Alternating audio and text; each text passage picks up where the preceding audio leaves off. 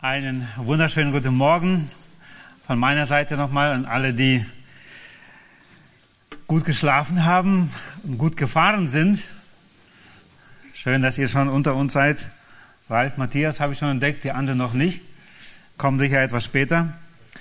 Wir freuen uns, dass wir diese Zeit hier haben miteinander, vor allen Dingen mit Gott. Wo Gott uns eine Zeit schenkt, wo wir gemeinsam über ihn nachdenken dürfen und über das, was er in unserem Leben bereits gewirkt hat, getan hat. Und ich sagte gestern schon, es ist ein sehr wichtiges und wertvolles Thema für mich persönlich. Veränderung deines Charakters. Kurze Wiederholung von gestern, ein paar Sätzen.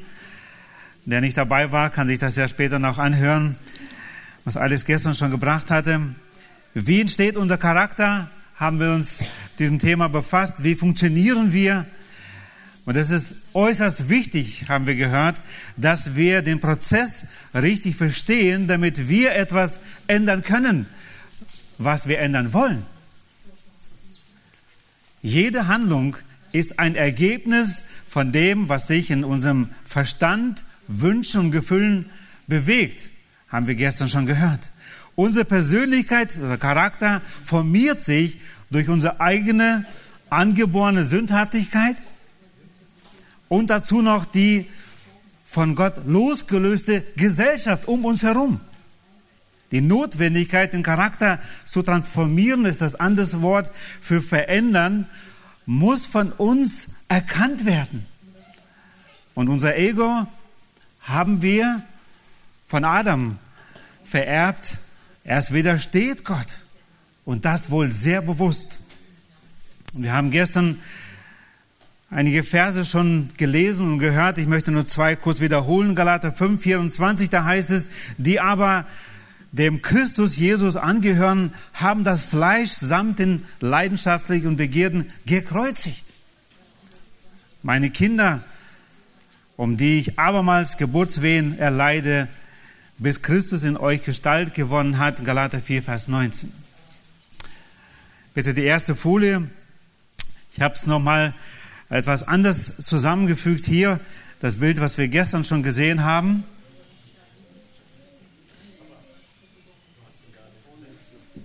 Okay, Entschuldigung. Muss ich hier? Ah ja. Gut, danke.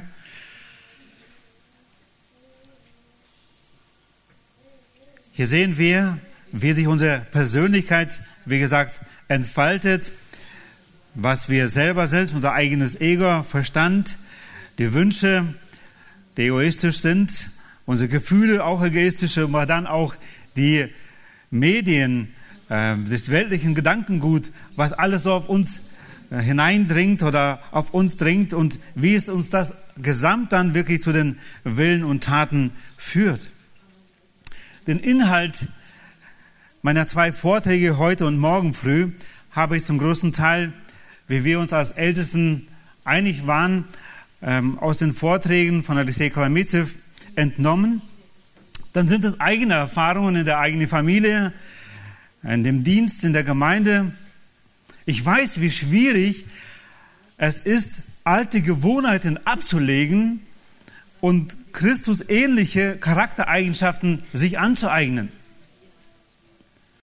Viel Gebet und Gespräche sowie Ermahnung und Ermutigung braucht es, um den nächsten Schritt zu tun. Und oft war ich enttäuscht, wie langsam es bei den anderen geht oder funktioniert.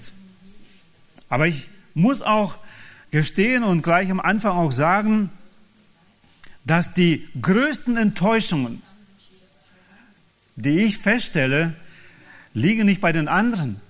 Die größten Enttäuschungen, die ich erfahre, wie langsam dieser Prozess in mir selbst funktioniert und geht.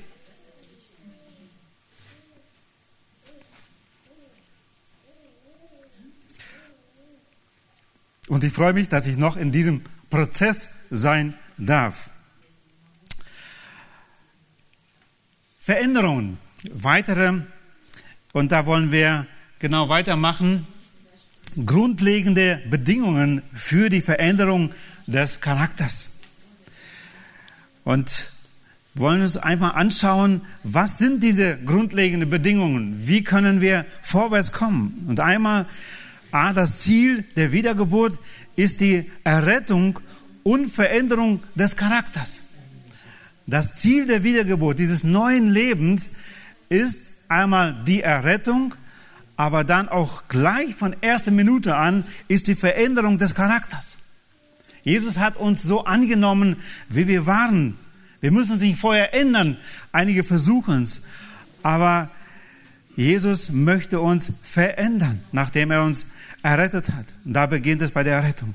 Gott sprach bereits im Alten Testament durch die Propheten über Gottes Absicht im Neuen Testament. Und da lesen wir zum Beispiel Jeremia 32, 40, und ich will einen ewigen Bund mit ihnen schließen, dass ich nicht von ihnen ablassen will, ihnen wohlzutun. Und ich werde die Furcht vor mir in ihr Herz geben, damit sie nicht mehr, damit sie nicht mehr von mir abweichen.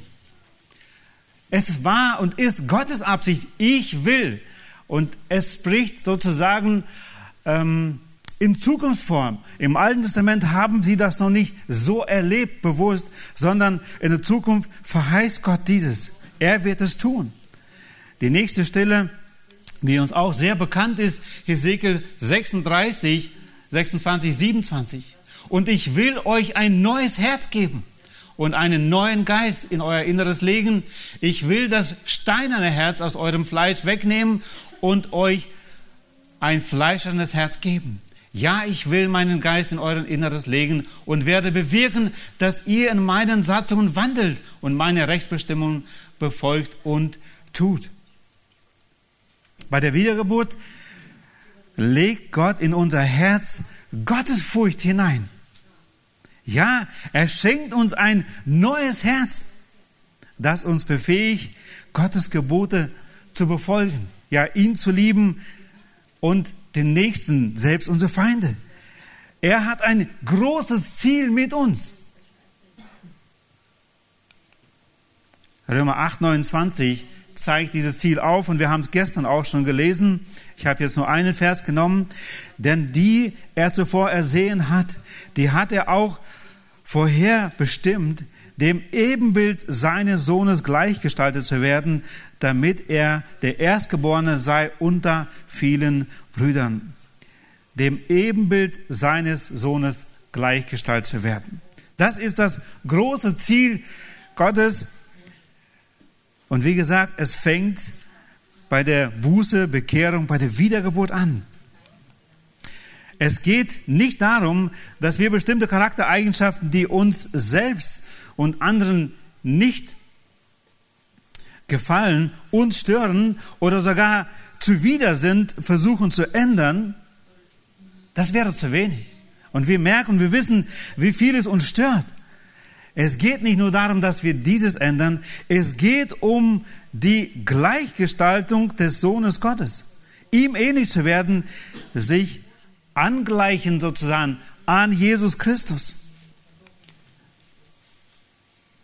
Epheser 4, 24, und den neuen Menschen angezogen habt, der Gott entsprechend geschaffen ist, in wahrhafter Gerechtigkeit und Heiligkeit. Liebe Geschwister, Freunde, es ist nicht nur etwas, was wir in der Zukunft sein werden, dass wir gleichgestaltet werden von Christus. Dieser Prozess beginnt genau bei der Wiedergeburt. Und wir werden uns anschauen, wie Gott es getan hat und tut, auch im Leben von anderen. Ein weiterer Vers zeigt uns, wie diese Veränderung oder Verwandlung in das Ebenbild Christi geschehen oder geschieht. In 2. Korinther 3, Vers 18. Wir alle aber, indem wir mit unverhülltem Angesicht die Herrlichkeit des Herrn anschauen wie in einem Spiegel, werden verwandelt in dasselbe Bild von Herrlichkeit zu Herrlichkeit, nämlich vom Geist des Herrn.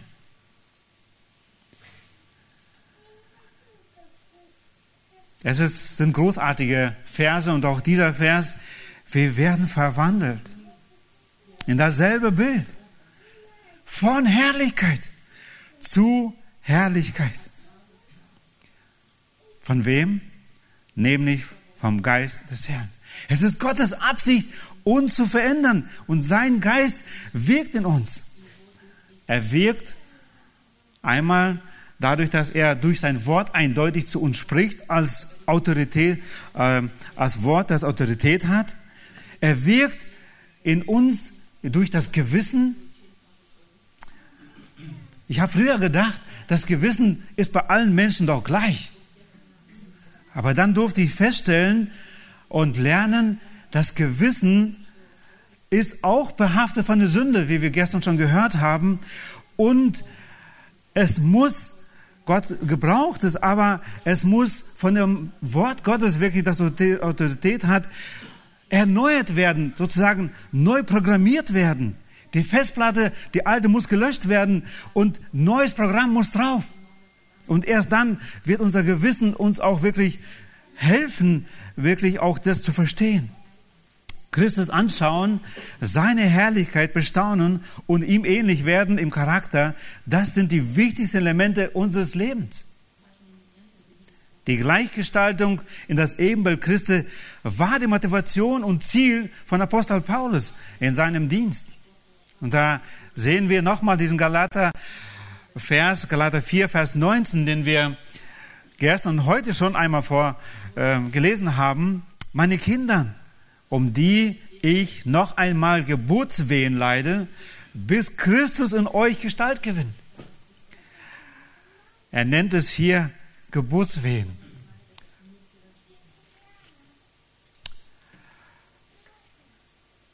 Derjenige, der anderen geholfen hat ähm, bei der Buß- und Wiedergeburt, der dabei war, ähm, er kann dieses Wort mehr verstehen. Was was selbst jemand durchmacht, der versucht, den anderen zu helfen, dieses neue Leben von Gott wirklich zu bekommen. Und Paulus sagt es hier, er leidet diese Geburtswehen und er weiß, dass ab dem Moment, wenn dann das wirklich geschehen ist, wirklich dieses neue Leben da ist. Und ich glaube, was er hier sagen wollte zu den Galater seiner Zeit, dass er bei einigen ja, bestimmten Zweifel hat. Ist dieses neue Leben wirklich da und leben Sie es weiter? Ich habe jemand seiner Zeit gesagt, nachdem er meinte zu mir, ich habe mich doch bekehrt und ich bin doch jetzt wiedergeboren. Wir haben doch zusammen gebetet. Und ich sagte, ja, wir haben zusammen gebetet, aber weißt du was? Ich muss so sagen, ich habe die Wehen für die Geburt schon vernommen. Aber ich, ich bin mir nicht sicher, ob du wirklich geboren wurdest. Ich sehe nicht dieses neue Leben in dir. Darin ist Paulus für uns ein Vorbild, wie er sich um jeden Einzelnen kümmert. Als Diener und für uns als Diener ist er uns ein großes Vorbild. Der Wiedergeburt folgt Wachstum und die Veränderung des Charakters. Der Wiedergeburt folgt Wachstum. Nachdem wir wiedergeboren sind, ist das große Ziel, wie gesagt, weiter Wachstum, nicht stehen bleiben. Wir haben gerade gesagt, das Ziel der Wiedergeburt ist die Veränderung des Charakters. Es ist nicht nur die Wiedergeburt, die uns überhaupt befähigt zur Veränderung, sondern Gott schenkt weitere Gnade uns, damit wir verändert werden. Und Titus 2, 11 bis 12 zeigt uns auch nochmal, denn die Gnade Gottes ist erschienen, die heilbringend ist für alle Menschen. Es geht um das neue Leben, das Gott den Menschen anbietet. Und dann heißt es Vers 12, sie nimmt uns in Zucht, damit wir die Gottlosigkeit und die weltlichen Begierden verleugnen und besonnen und gerecht und gottesfürchtig leben in der jetzigen Weltzeit. Der Elbefelder sagt an dieser Stelle in Vers 12, anstelle, sie nimmt uns in Zucht, sie unterweist uns Diese Gnade Gottes, sie unterweist uns. Und wenn wir weiter studieren und lesen, was dieses Wort äh, noch bedeuten kann, ich habe hier drei ähm, rausgenommen, die ich kurz nennen möchte, äh, ist es das erste Unterrichten. Und äh, wir lesen es in Apostelgeschichte 7, 22. Und da heißt es, und Mose wurde in aller Weise der Ägypter unterrichtet und war mächtig in Worten und Werken. Mose wurde unterrichtet. Und das macht auch Gott in unserem Leben, dass er uns aufzeigt, was er ändern möchte. Eine weitere Stelle, Apostelgeschichte 22, 3, da heißt es, ich bin ein jüdischer Mann, geboren in Tarsus in Zilizien, aber erzogen in dieser Stadt. Zu den Füßen Gamaliels unterwiesen in der gewissenhaften Einhaltung des Gesetzes der Väter und ich war ein Eiferer für Gott, wie ihr alle es heute seid. Und auch hier dieses Wort, er wurde unterwiesen, unterrichtet, unterwiesen. Das ist die erste Bedeutung die wir hier entnehmen, was die Gnade Gottes in uns bewirkt, wenn wir Buße getan haben und uns bekehrt haben. Ein zweites Wort ist zurechtweisen. Und dazu die Bibelstelle aus ähm, 2. Timotheus 2,25. Er soll mit Sanftmut und äh, die Widerspenstigen zurechtweisen, ob ihnen Gott nicht noch Buße geben möchte zur Erkenntnis der Wahrheit. Dieses Wort zurechtweisen. Die Gnade Gottes weist uns zurecht, wie ich schon sagte, durch das Wort, auch durch das Gewissen, durch andere Menschen. Gott hört nicht auf, an uns zu arbeiten. Und dann das Wort, das wir gerade in der Schlachterübersetzung finden, dass es uns züchtigt oder das ist die Zucht. Sie nimmt uns in Zucht. Das heißt hier in diesem Wort 1. Korinther 11, 32 züchtigen. Hier geht es an dieser Stelle um das Abendmahl und wie Gott mit uns handhabt, die wir vielleicht gleichgültig das Abendmahl nehmen und an dieser Stelle heißt es dann, wenn wir aber gerichtet werden, so werden wir vom Herrn gezüchtigt, damit wir nicht samt der Welt verurteilt werden. Es ist großes, das große Anliegen Gottes, nachdem er uns zum Glauben, ja, diesen Glauben in uns bewirkt hat, dass wir Buße tun konnten, sich uns bekehrt haben, dass er weiter Wachstum schenkt und in seiner Gnade will er uns weiter voranbringen. Die rettende Gnade unterweist, trainiert, erzieht, sie verändert unser Denken, Gefühl und Handeln. Nochmal diese Komponenten, von denen wir gestern und heute schon gehört haben. Und es ist wichtig, dass wir erkennen, dass Gott allein die Macht hat, uns zu verändern. Erziehungsmethoden und Ideologien von Menschen verändern nur kurzfristig oder kurzweilig. Der Gehorsam dem Wort Gottes, das wir in der Schrift haben, bewirkt bleibende, Gott gewollte Veränderung.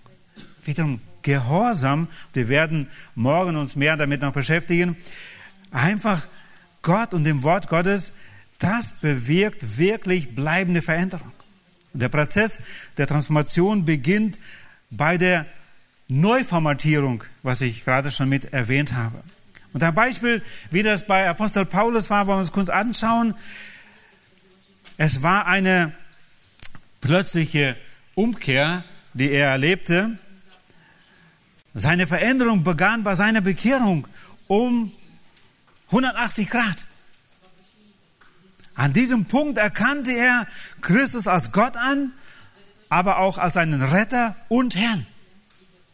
Und wir lesen in 1. Korinther 15, 8 bis 10, wie er das beschreibt. Er hatte mehrmals Zeugnis gegeben von diesem Ereignis, was er so erlebte. Und da heißt es, zuletzt aber vor allem erschien er auch mir, der ich gleichsam eine unzeitige Geburt bin.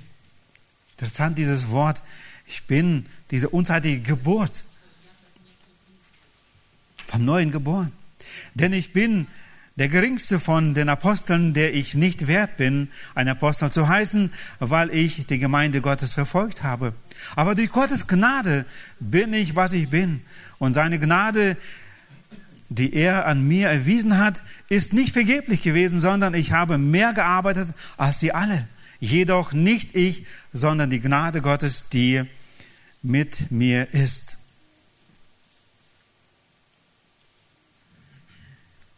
Es ist eine plötzliche Umkehr, kann man sagen. Zweitens, es ist ein Prozess des Wachstums. Das neue Leben des Apostels Paulus begann mit der grundsätzlichen Entscheidung, sich selbst zu verleugnen und seine Werte aufzugeben für die Werte des Christus, dem er jetzt folgte. Und er beschreibt es in Philippa 3, 8 bis 9. Ja, wahrlich, ich achte alles für Schaden gegenüber der alles übertreffenden Erkenntnis Christi Jesu, meines Herrn, und dessen Willen ich alles eingebüßt habe, und ich achte es für Dreck, damit ich Christus gewinne und in ihm erfunden werde, indem ich nicht meine eigene Gerechtigkeit habe, die aus dem Gesetz kommt, sondern die durch den Glauben an Christus die Gerechtigkeit aus Gott aufgrund des Glaubens. Er kannte Selbstgerechtigkeit. Und wir wissen zu Genüge, wie, was er alles war, was er gelernt hat. Wir haben das kurz schon erwähnt.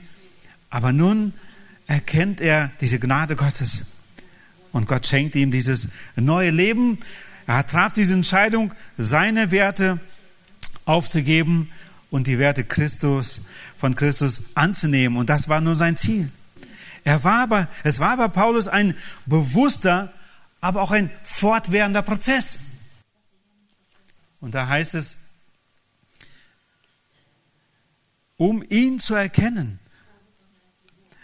und die Kraft seiner Verstehung und die Gemeinschaft seiner Leiden, indem ich seinem Tod gleichförmig werde, damit ich zur Auferstehung aus den Toten gelange.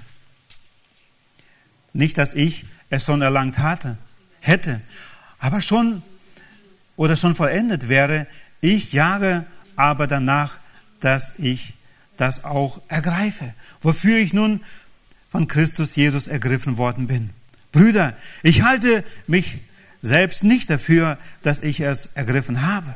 Eines aber tue ich. Ich vergesse, was da hinten ist und strebe und strecke mich aus nach dem, was vor mir liegt. Und jage auf das Ziel zu, den Kampfpreis der himmlischen Berufung Gottes in Christus Jesus. In dieser Philippa-Stelle 3, Vers 10 oder bis 10. Seine Berufung vereinnahmte Paulus. Darüber lebte oder dafür lebte er selbst und investierte sein Leben in andere Diener und Gemeinden.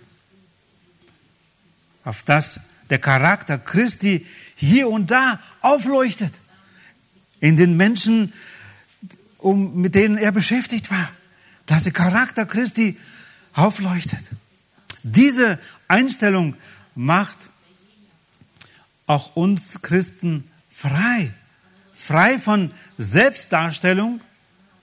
Wir leiden nicht damit oder wir leben nicht damit wir etwas Besonderes aufweisen, sondern unser Ziel, dass der Charakter Christi durch uns maximal in jeder Situation hervorkommt.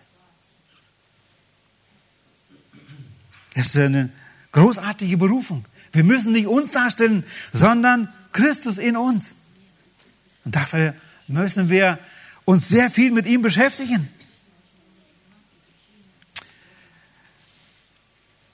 Mögliche Probleme für das Wegbleiben von Veränderung. Es ist möglich, Christ zu sein, oder die Frage ist, ist es möglich, Christ zu sein ohne Veränderung im Charakter? Was denkt ihr? Nein. Danke, Ina. Ich bin auch ziemlich und sehr davon überzeugt.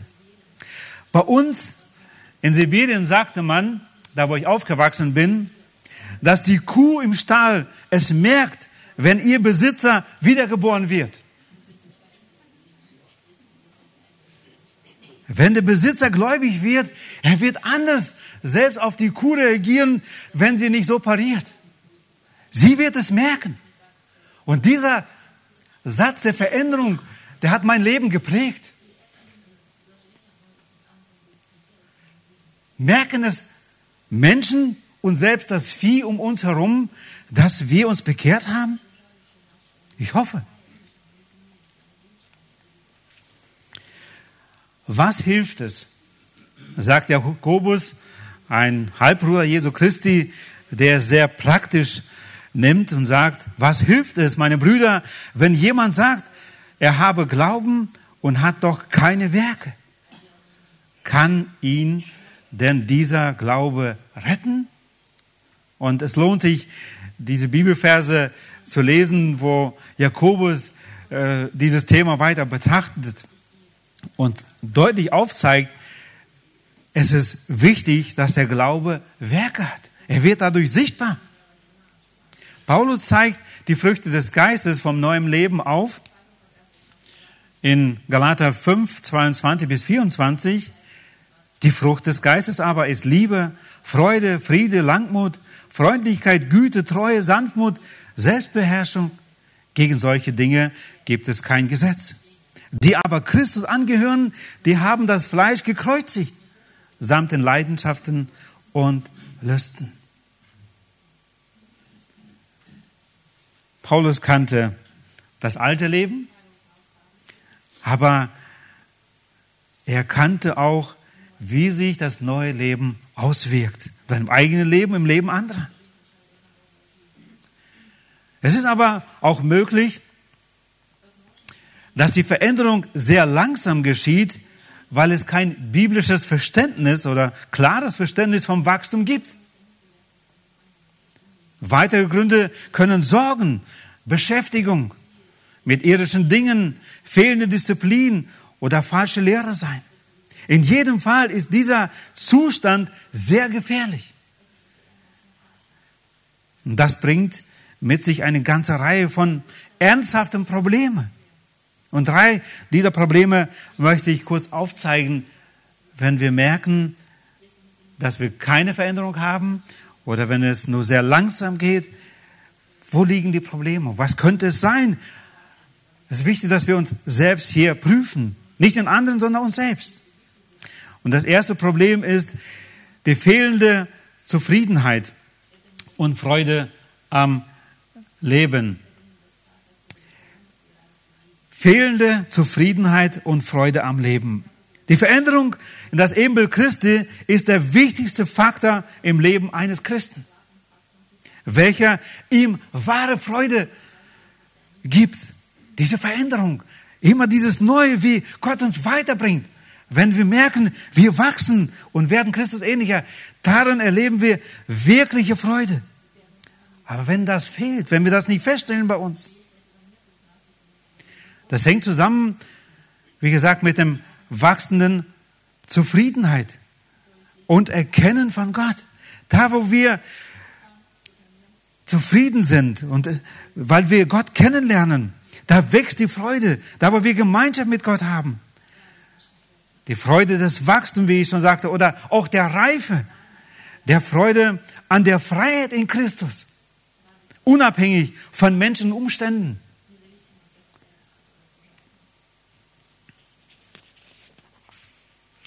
Und in 1. Johannes 1, 2 bis 4, ähm, bin begeistert über diese Verse, wie der Apostel Johannes am Ende seines Lebens schreibt. Und äh, er sagt es hier so, und das Leben ist erschienen und wir haben gesehen und bezeugen und verkündigen euch das ewige Leben, das bei dem Vater war und uns erschienen ist. Was wir gesehen und gehört haben, das verkündigen wir euch, damit auch ihr Gemeinschaft mit uns habt und unsere Gemeinschaft ist in dem Vater und mit seinem Sohn Jesus Christus. Und die schreiben wir euch, damit eure Freude vollkommen sei. Johannes kann nicht schweigen von dem, was sie gesehen und gehört haben, von dieser Herrlichkeit Gottes, von dieser Gnade Gottes in ihrem Leben, was sie gesehen haben, die Auswirkung hatte auf das Leben von den Jüngern und Aposteln. Und er sagt hier, und die schreiben wir euch, damit eure Freude vollkommen sei. Die vollkommenste Freude können wir wirklich nur in Christus haben. Und dafür müssen wir mehr und mehr kennenlernen und schauen, wie er ist, damit wir versuchen, wirklich ihm ähnlicher zu werden.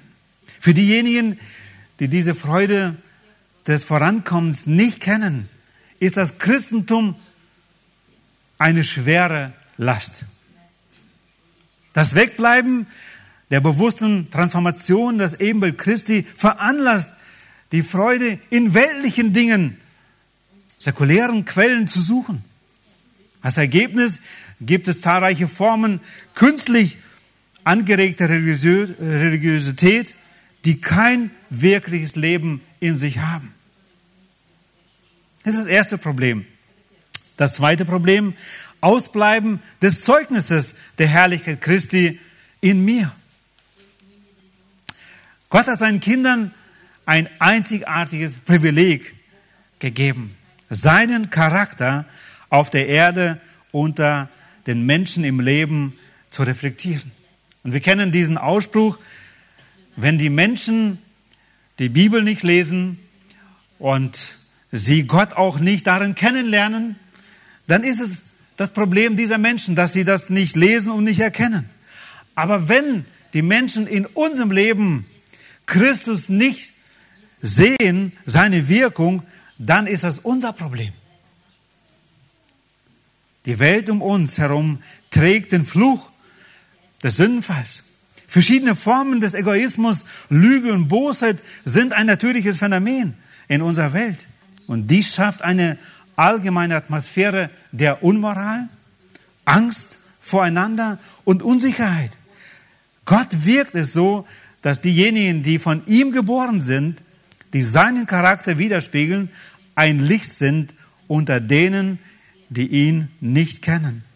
Das ist mir, das ist nur möglich, wenn Christus den Charakter Christi leben mit seinen Eigenschaften. 1. Petrus 2, Vers 9 heißt es, ihr aber seid ein auserwähltes Geschlecht, ein königliches Priestertum, ein heiliges Volk, ein Volk des Eigentums, damit ihr die Tugenden dessen verkündigt, der euch aus, den, aus der Finsternis berufen hat zu seinem wunderbaren Licht. Großartige Berufung. Was sind diese Tugenden? Die Tugenden sind vorzügliche, herausragenden Qualitäten. Und Qualitäten nicht von uns, sondern von Christus, von Gott. Und diese Tugenden dürfen wir in dieser dunklen Welt vorleben. Nicht aus uns eigenen Selbst, sondern weil Christus uns dazu befähigt. Ohne der Veränderung in das Ebenbild Christi ist unser Zeugnis für das Evangelium nichtig. Und wir sind nicht fähig, die Gemeinde Jesus zu bauen. Jesus Christus befahl seinen Jüngern die Qualität der Liebe von ihm zu leben, damit die Welt in den Jüngern, in seinen Nachfolgern, ja, Jesu Christi Nachfolger erkennt.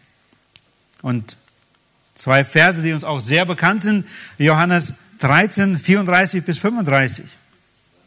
Ein neues Gebot gebe ich euch, dass ihr euch untereinander liebt, wie ich euch geliebt habe, damit auch ihr einander liebt, lieb habt. Daran wird jedermann erkennen, dass ihr meine Jünger seid, wenn ihr Liebe untereinander habt. Die Liebe, die wir zu leben haben, hat himmlische Qualität. Und das ist eine riesengroße Aufgabe. Das werden wir niemals alleine schaffen, aus uns heraus. Wir brauchen dieses neue Leben in uns, damit wir dazu fähig sind. Und deswegen ist es wichtig, uns auch zu fragen, wie ist es bleibt dieses Zeugnis der Herrlichkeit Christi aus, weil ich es noch nicht erlangt habe, weil ich mich zu wenig mit Christus beschäftige? Das ist ein Problem. Ich habe eine hohe Berufung. Und die Frage ist, lebe ich sie? Und das Dritte, es kann sein, oder es kann ein Zeichen sein, dass die Wiedergeburt fehlt. Wenn diese Veränderung nicht stattfindet, kann es ein Zeichen sein, dass die Wiedergeburt fehlt. Das größte Problem beim Fehlen der Veränderung in das Ebenbild Christi ist die falsche Annahme der Realität. Man denkt von sich, ich bin Christ, ohne vom Neuen geboren zu sein. Es sind eventuell äußere, oberflächliche Veränderungen geschehen. Eventuell religiös und gesetzlich, ohne wirkliches Leben. Und diese Menschen haben oft eine eigene Vorstellung, was zur Rettung notwendig ist.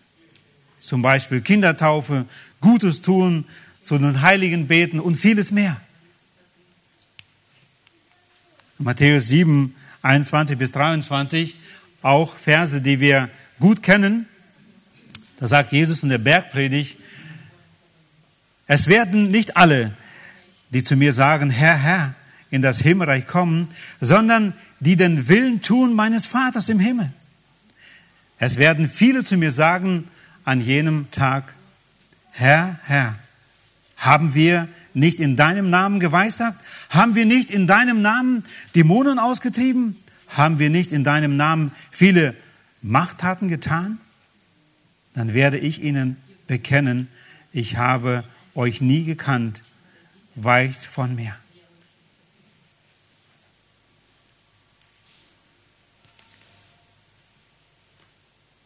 Wie geschieht die Charakterveränderung weiter? Ein zweiter Punkt, wo wir auch noch kurz stehen bleiben wollen für heute Morgen. Es ist ein geistlicher Prozess. Wie wir das gerade schon festgestellt haben, wir können es aus uns selbst nicht tun. Es ist Gottes Werk in uns. Die Grundlage für die charakterliche Veränderung, wie wir schon sagten, die Widerspiegelung des Wesens Christi ist nur möglich, wie gesagt, durch einen wiedergeborenen Christen, Menschen. Und Johannes, 1. Johannes 3, Vers 9 lesen wir, wer aus Gott geboren ist, der tut keine Sünde, denn Gottes Same bleibt in ihm und er kann nicht sündigen, denn er ist aus Gott geboren. 1. Johannes 3, Vers 9. Der Grund dafür ist die Natur aus Gott geboren. Bis dahin hat ein Christ oder eine Person auch keine Motivation dafür, sich zu verändern. Der Mensch kann versuchen, seinen Lebensstil zu ändern, es lernen, anders zu denken, ja sogar zu beten. Er kann sich darin üben, seine Wünsche und Gefühle zu kontrollieren, doch kann er sich nicht in das Bild Christi verwandeln. Ein Beispiel, das auch hängen geblieben ist bei mir, durfte Schüler sein in der Bibelschule Braker seiner Zeit und wir hatten einen, den Lehrer Rudolf Bergen. Er ist in Paraguay aufgewachsen, in einem Dorf, wo am Morgen die Schweine aus den verschiedenen Bauernhöfen auf die Straße gejagt wurden und zum Schlachthof dann äh, marschierten. Und wenn es nachts geregnet hat, was macht dann ein Schwein? Schnell in diese Pfütze noch rein und nach ein paar Runden drehen in dieser Pfütze. Es ist seine Natur. Und am nächsten Morgen hat er beobachtet, wie Schafe auch aus den Bauernhöfen auf die Straße getrieben wurde. Und wenn ein Schaf in die Pfütze hineingetreten ist, ist es rausgesprungen und die nächste Pfütze ist es umgangen. Es hat in sich eine andere Natur. Und die Frage ist, liebe Freunde, ist dieses neue Leben, wovon wir hier sprechen, vom neuen geboren, ist das wirklich in uns? Stellen wir es fest. Und ich glaube, es ist so. Wenn wir noch nicht vom neuen geboren sind, haben wir Freude an der Sünde. Aber wenn wir vom neuen geboren sind, es kann passieren und nicht selten, dass wir sündigen. Und Johannes sagt sehr deutlich uns im ersten Brief des Johannes, wenn wir sagen, wir haben keine Sünde, sind wir Lügner. Wir brauchen täglich Vergebung. Wir werden gleich das noch mehr dazu sagen. Aber Gott hat dieses neue Leben uns gewirkt. Wir sind eine neue Natur. Äußerlich hat sich nichts geändert, aber innerlich, wir haben eine Abneigung zur Sünde. Wir können sie auf Dauer nicht mehr genießen. Deswegen sagt er hier, 1. Johannes 3,9, was wir gerade gelesen haben, dass wir nicht mehr sündigen können. Wir können nicht mehr Gefallen an der Sünde haben. Wir werden auch nicht in ihr verbleiben, wenn wir der Sünde gestorben sind. Die notwendigen Schritte sind einmal Anerkennung seiner eigenen absoluten Untauglichkeit. Anerkennung seiner eigenen absoluten Untauglichkeit. Ich bin hoffnungslos verloren. Das zweite, volles Vertrauen auf die Gerechtigkeit Jesu Christi. Dass ich, dass er mir Gerechtigkeit schenkt. Und drittens, Annahme der Herrschaft Jesu Christi. Wenn eine Person diese drei Voraussetzungen hat, kann man ihm helfen im Prozess der Charakterentwicklung. Nochmal, wenn wir merken, die Anerkennung seiner absoluten Untauglichkeit war da, er sucht die Gerechtigkeit bei Gott, er hat Christus als Herrscher angenommen, dann können wir ihm helfen, wie gesagt, in diesem Prozess der Charakterentwicklung. Ansonsten können wir aus einer Person einen Pharisäer oder religiösen Fanatiker, aber nicht einen Jünger Jesu machen. Und deshalb ist das Evangelium unabdingbar für uns alle.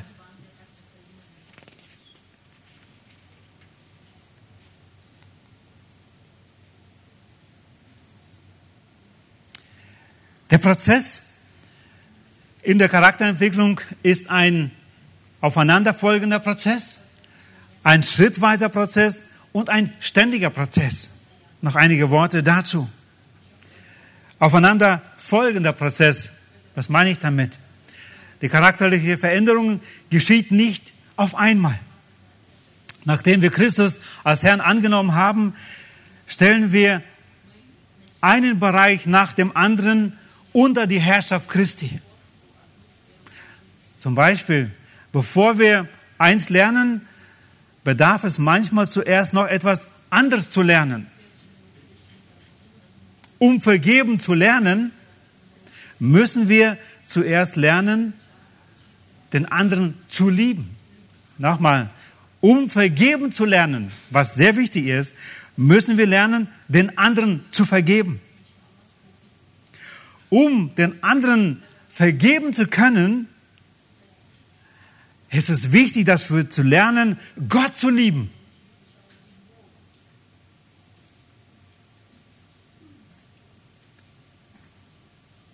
Es ist einfach, aber sehr wichtig, dass wir als erstes lernen, Gott zu lieben. Wir werden dann befähigt, wirklich auch den anderen zu lieben. Und erst dann werden wir wirklich, weil wir lieben, vergeben zu können. Werden wir ihm gerne vergeben. Wir werden aufgefordert, dass wir die anderen und gerade selbst die Feinde segnen sollen um die segnen zu können, die uns verfluchen, müssen wir zuerst lernen, unser Leben Gott anzuvertrauen. Wir haben gerade letztens über Jona, nicht Jona, ähm, Predigt, was ich letztens gehalten habe, Elia, ähm, Elia gesprochen, Warum könnte, konnte er so kühn auftreten vor den Obersten? Weil er volles Vertrauen auf Gott hatte. Er war im Auftrag Gottes unterwegs und das hat ihn stark gemacht. Und deswegen, selbst da die Feinde, die ihm böse waren, er konnte auftreten, weil er sein Vertrauen auf Gott gesetzt hatte. Als nächstes schrittweiser Prozess. Wir haben es gelernt, in verschiedenen Situationen in Frieden zu leben mit Menschen. Wir kommen aus. Aber manchmal sind wir in Situationen, die so herausfordernd sind, dass wir versagen. Um große Ungerechtigkeit oder Beleidigungen richtig, auf sie richtig zu reagieren, es ist wichtig, dass wir lernen, auf Kleinigkeiten, wo uns Unrecht geschieht oder bestimmte Kränkungen geschehen, dass wir richtig damit lernen, umzugehen. Und drittens, es ist ein ständiger Prozess. Das Verändern in das Ebenbild Christi, in seinen Charakter bleibt als lebenslanger Prozess. Solange wir auf dieser Erde sind, wird er dauern. Während unser Fleisch mit sündhaften Neigungen, Begierden behaftet ist, haben wir viel Widerstand im geistlichen Kampf auszustehen. Da heißt es in Römer 7, ah, die haben wir gerade, doch, Römer 7, 21, 23, da heißt es, so finde ich nun das Gesetz mir, der ich das Gute tun will, hängt das Böse an. Denn ich habe Freude an Gottes Gesetz nach dem inwendigen Menschen. Ich sehe aber ein anderes Gesetz in meinen Gliedern, das widerstreitet dem Gesetz in meinem Verstand und hält mir mich gefangen im Gesetz der Sünde, das in meinen Gliedern ist. Dieser Kampf wird unser Leben lang uns anhängen. Wir werden davon nicht frei werden. Ich freue mich auf übermorgen, wo Matthias dann mehr zu diesen Stellen aus Römer 6 bis 8 sagen wird.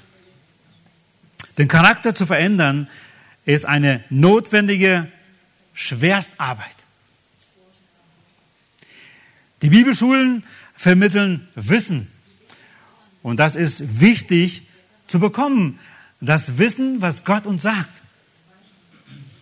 Doch bleibt oft die Anwendung wie, wie das dann funktioniert. Einige Schulen versuchen eine Lebensschule zu sein. Die Bibelschule Brake war zum Beispiel oder ist, glaube ich, immer noch eine solche Schule, die unter anderem versucht, eine Lebensschule zu sein. Was haben sie dafür ganz praktisch getan? Sie haben zwei bis drei Studenten jeweils, also junge Männer oder junge Frauen, in ein Zimmer gesteckt, aus verschiedenen Klassen, mit verschiedenen Charakteren, nicht, dass sie es sich anders nicht leisten könnten da im Internat, damit sie bewusst lernen, wirklich mit unterschiedlichen Graden der Reife, in erster Schulklasse, zweiter oder dritten Schuljahr, aber auch mit verschiedenen Charakteren zusammen in einem Zimmer zu leben. Damit sie da üben, das Wort Gottes ganz praktisch auszuleben aufeinander. Ein junger Mann ein Student fragte seinerzeit einen Professor, der eine großartige Rede gehalten hat, wie lange haben Sie für diese Rede sich vorbereitet? Und dieser Professor schaute diesen jungen Studenten an und sagte, mein Leben lang. Mein ganzes Leben.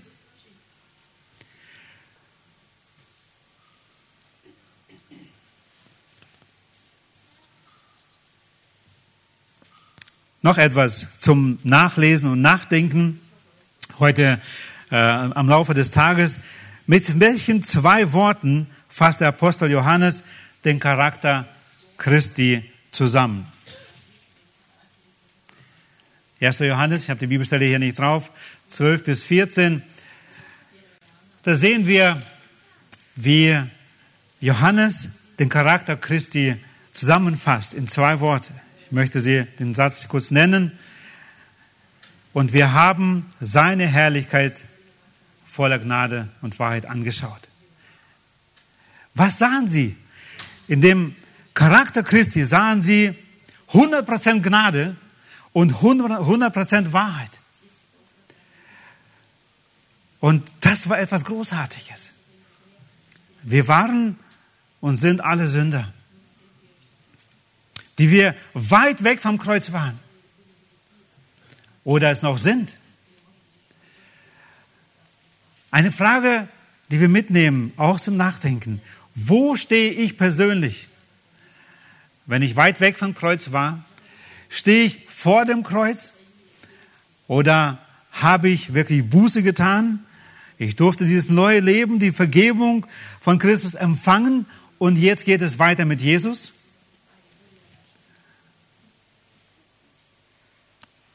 Wie weit bist du dann in dieser Veränderung? Wir können so schnell entscheiden für andere, wo der andere steht. Die Frage ist, liebe Freunde, dass wir uns selbst fragen, wo stehe ich? Es gibt viele Menschen, die versuchen, christlich zu leben, ohne vorher Buße getan zu haben und wirklich kapituliert haben vor Christus. Es ist wichtig, dass wir das erlebt haben, dass wir diese Gnade kennen in unserem Leben, bevor wir uns Jesus Christus anvertrauen. Das Evangelium der Vergebung brauchen wir täglich, auch wenn wir uns bekehrt haben. Es ist wichtig, dass es uns nicht nur einfach leid tut, dass etwas geschehen ist, wie es nicht hätte geschehen sollen, sondern dass wir diesen Schritt analysieren, da wo wir gesündigt haben, dass wir Buße tun, bewusst um Vergebung bitten und dann weiter mit Christus gehen. Ich stelle gerne diese Frage auch an Menschen, äh, wenn ich nicht weiß, wo sie stehen. Wir lernen es erst mal kennen und ich weiß gar nicht. Und ähm, es lohnt sich ja nicht, mit ihm darüber zu reden, wie du im Wachstum weiterkommst, wenn ich noch nicht mal weiß, ob er schon gläubig ist. Und das Beste ist einfach zu fragen, wo stufst du dich selbst ein? Wo bist du gerade? Vor dem Kreuz, am Kreuz oder lebst du schon das neue Leben mit Jesus? Gott schenkt uns diese Zeit hier, darüber nachzudenken, wie praktisch diese Veränderung geschehen kann. Wir haben viele Bibelstellen gelesen, einiges Themen uns angeschaut. Etwas praktisch wird es dann morgen früh, ähm, wo wir noch mehr und genauer darüber sprechen werden. Aber dies als Starten, Beginn für heute Morgen. Lass uns im Gespräch bleiben, im Miteinander. Ich glaube, dass die beste Schule, wenn ich vorhin von den Schulen sprach, ist immer noch die Gemeinde. Da, wo wir einander haben. Und ich freue mich, dass wir heute hier so jung und alt, verschiedene Nationen hier sind. Und da kann dieses am besten geschehen, dieser Charakterschliff. Werden wir nicht müde und geben wir nicht auf, sondern suchen wir einander und meine Erfahrung ist, da wo wir uns um anderen kümmern, da wo wir den anderen versuchen zu helfen, weiterzukommen,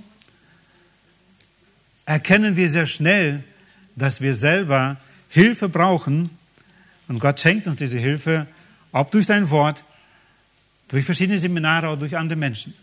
Und in diesem Sinne, lasst uns als solche weiter unterwegs sein mit Jesus, als die wir einander helfen.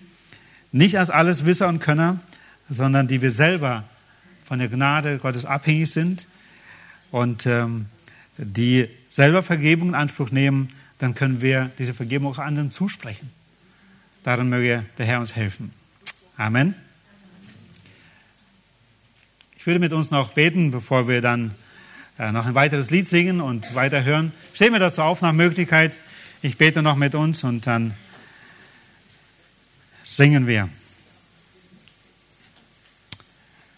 Großer Gott, hab herzlichen Dank, dass du uns aufgezeigt hast heute Morgen nochmal, was deine Absichten sind mit uns. Du hast uns gesucht und gefunden, der, wie der gute Hirte. Wir waren weit weg von dir und niemals hätten wir von uns aus irgendwie die Rettung bewirken können.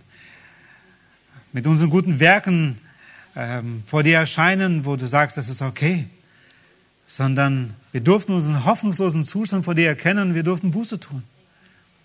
Hab herzlichen Dank, dass wir dieses rettende Evangelium hören durften, dass wir ähm, davon erfahren durften, dass du gerne vergibst und dass du deswegen auf diese Erde gekommen bist, um uns Sünder zu vergeben. Und hab herzlichen Dank für jeden Einzelnen, der diesen Schritt bereits getan hat und heute mit dir lebt. Herr, schenkt, dass wir ermutigt werden, weiter an uns zu arbeiten mit dir, Herr, dass du derjenige bist in unserem Leben, der in deiner Gnade weiter in unserem Leben wirkst, diese Veränderung schaffst, dir ähnlicher zu werden. Hab herzlichen Dank, dass dieser Aufruf, Buße zu tun, heute noch gilt. So möchte ich beten für die, die heute diesen Schritt noch nicht getan haben, unter uns sind. Herr, danke, dass sie hier sind. Und ich möchte dich bitten, dass du auch in ihnen diesen echten Wunsch schenkst, ja, gerettet zu werden von dir und diese Liebe zu erfahren, die du nur schenkst, mit der du uns dann auch befähigst, andere zu lieben, einander zu lieben, dich zu lieben. Herr, hab Dank für diese verschiedenen ermahnende, ermutigende Worte, die du uns heute Morgen gesagt hast. Herr, wir wollen weiter Lernende bleiben, wie echte Jünger sind. Herr, und danke, dass du uns hier uns nicht allein lässt. Danke, dass du uns dein Wort gegeben hast, deinen Geist, mit dem du uns wiedergeboren hast, dass du uns einander schenkst, wo wir einander helfen dürfen. Und so möchte ich bitten, schenk du uns dazu gelingen. Hab Dank, dass wir diesen Tag weiter dir anbefehlen dürfen, ob es die Pausen sind, die Spielen und vieles mehr, Herr. Wir wollen dich erleben und wir wollen dich ehren mit all unseren Wünschen, Worten und Taten. Hilft uns dabei. In Jesu Namen, Vater. Amen.